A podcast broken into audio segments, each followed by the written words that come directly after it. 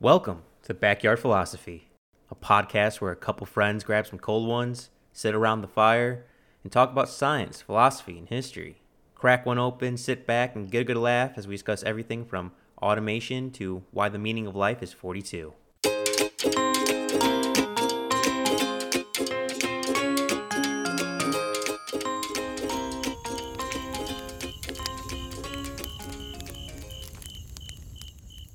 Do you know why we bring our Christmas trees inside? I didn't. I love trees, but I never knew why we brought them inside. Today we're going to talk about the traditions and the stories of bringing trees, taking us from the Egyptians and all sorts of ancient cultures to now, of why we have evergreen trees inside of our homes, at least here in North America for the most part during a Christmas celebration. Before we get into it, Mike, how are you doing? What are you drinking?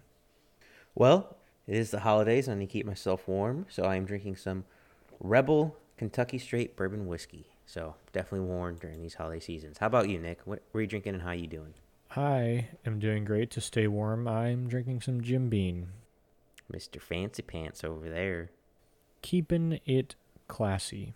So, Christmas trees. How do we get there? Well, you have to go pretty far back because it didn't really become the whole tree till relatively recently. So you had a few different groups of people, but basically they all had the same common issue. Winters are cold. No. They're not just cold. They're depressing, and they drag on. And if you can't go to a supermarket to get food, it can be a struggle. Or when your state runs out of power. But you need something to look forward to. And pretty much a lot of cultures marked December 21st, December 22nd as the winter solstice. And that's a date winter turns around, right? That's the shortest day and longest night. So after that, your days are getting longer, which means you're coming out of winter. The Egyptians, who worshipped a sun god with the name of Ra. I mean, I feel like everyone's heard of that name before. I think that was in Night at the Museum. But basically what they're saying is that the sun is sick. The sun gets sick every year, and the sun starts to go away. But on the shortest day, longest night, that's when he turns the corner and he starts to get better. And you start bringing in palm rushes or the palm leaves, and that's symbolized the Ra's victory over death and victory over the illness to come back around. That's some harsh seasonal allergies there.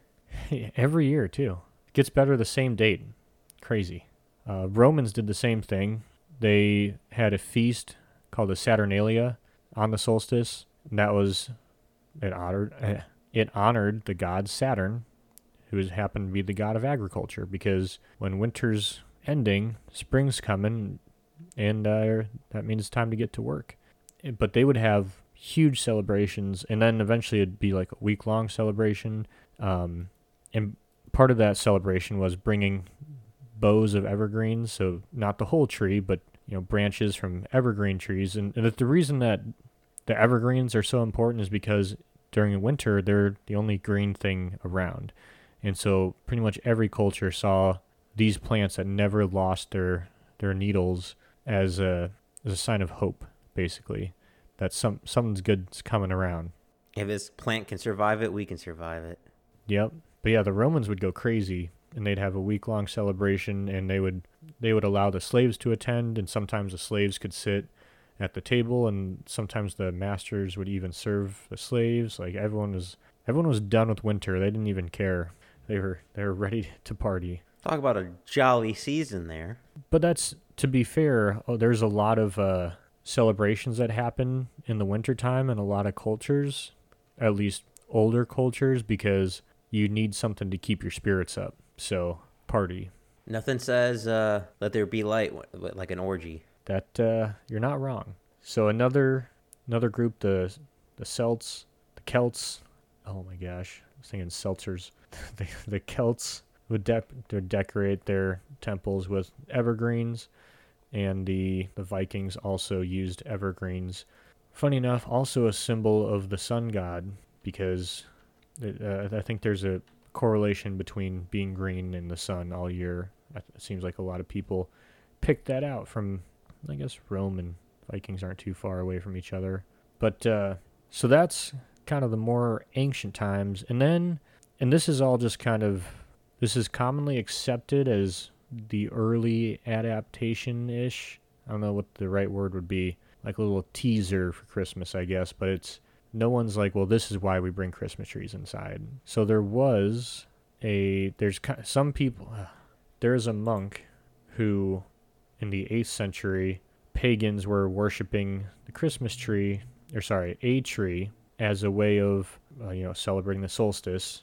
And then the monk chopped the tree down, and then the Christmas, this is supposedly how the Christmas tree became a Catholic symbol. And then the monk chopping the tree down in the face of the pagans, and then evergreen trees are triangular, so it's like a Holy Spirit kind of thing. So that some people say that was the first linking of Christianity with an evergreen tree. There's also kind of a stretch of the tree of paradise in the Bible and people celebrating that as a Christmas tree. And then in...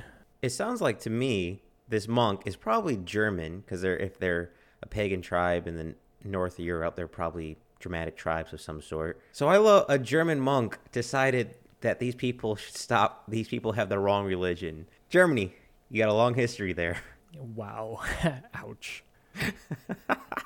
Yeah, so the Christmas tree, this tree of paradise, in the medieval Europe, they had these plays that people put on about Bible verses and stories, and they would use an evergreen as the tree of paradise, and then to put apples on it, and that's the forbidden fruit that Adam and Eve ate, which led to the original sin.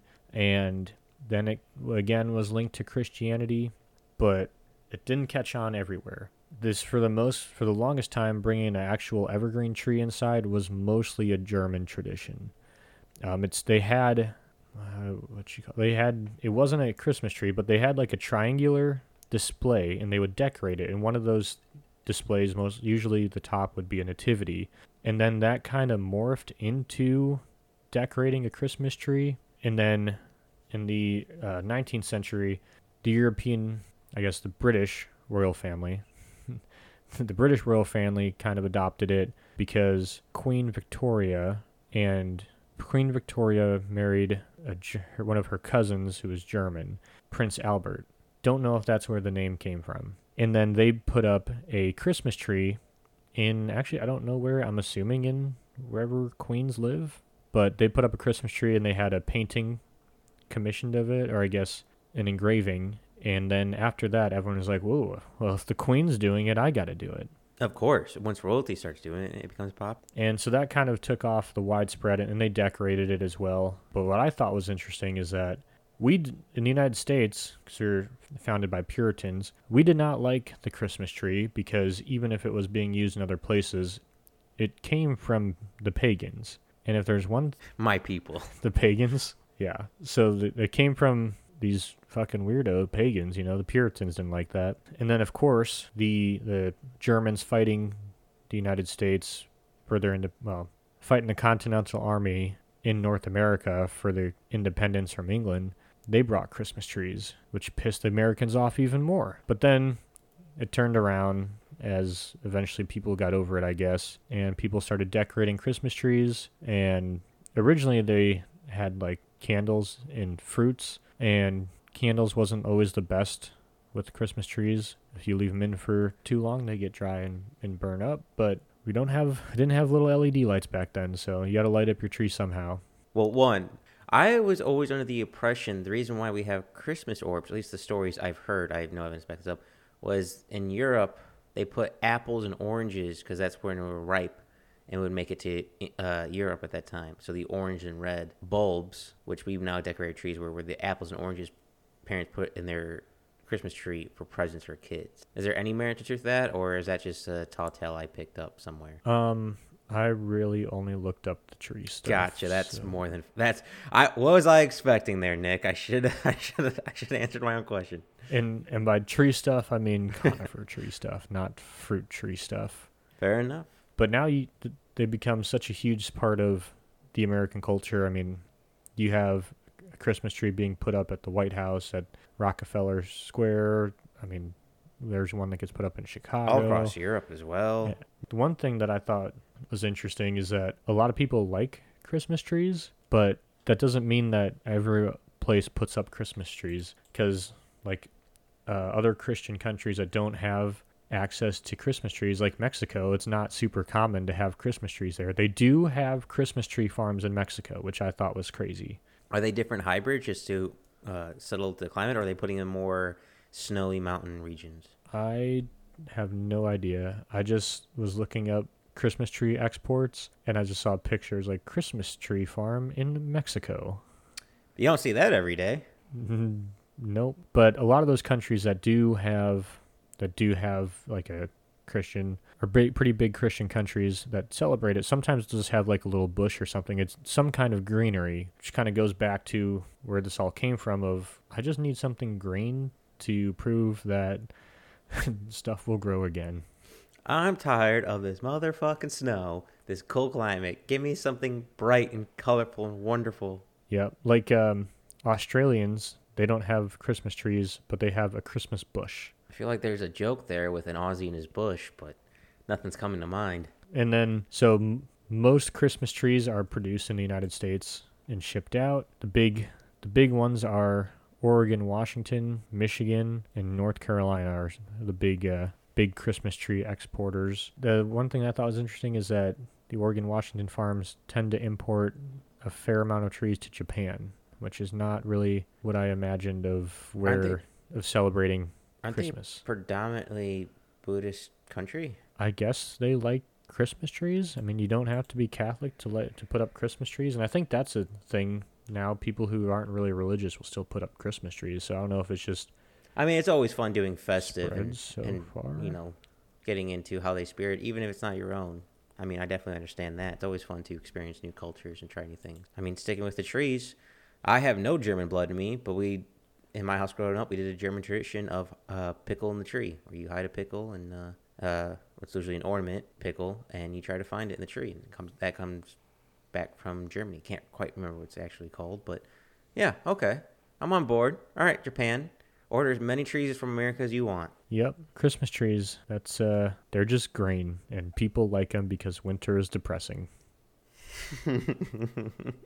Well, Nick, I know one fun part for you is you get to have a tree in your home, but something you mentioned a little bit earlier about Christmas trees getting dried out towards the end, that's one of my favorite parts of Christmas trees, having a giant bonfire with your dead Christmas tree, because those rings really go up. Oh yeah, it's a good time. People are disposing of Christmas trees was a surprisingly hot topic, and then that brought on the whole debate of the artificial Christmas tree versus the natural Christmas tree, and sustainability, and all is a huge thing. But yeah, you know, some people like if you out here, our Christmas trees tend to be put into some kind of water body for fish habitat. In bigger cities, they chip them for mulch for like flower beds and stuff. And places, Mike, wherever you are at, they burn them. I'm Texas. Freedom. Actually, I have not burned a Christmas tree in Texas. I've only Christmas trees I've ever burned are in the same state we're both from, Nick. Well, that's unfortunate. There's always time. There's always time. So that sounds like you're a natural Christmas tree guy. You're not an artificial guy. I'm indifferent. I really don't care. If I have a real tree, cool. If I have a plastic tree, cool. It makes no difference to me. It's like, which sock is the left sock, which sock's the right sock? I just put on the sock. I mean, there's very clearly a left and right sock, I feel like, but it's whatever. It was a bad analogy, and I was just hoping you would ignore it. I just kept going with it. No. All right. Well, that's all I had for Christmas trees. Wow, going all the way back to ancient Egypt to modern day.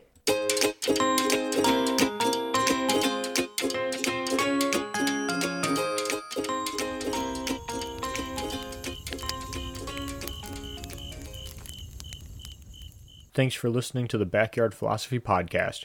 We rarely finish a podcast without missing a point we wanted to bring up, so let us know what we forgot. And if you have a topic you want us to talk about, let us know at Backyard Philosophy on Instagram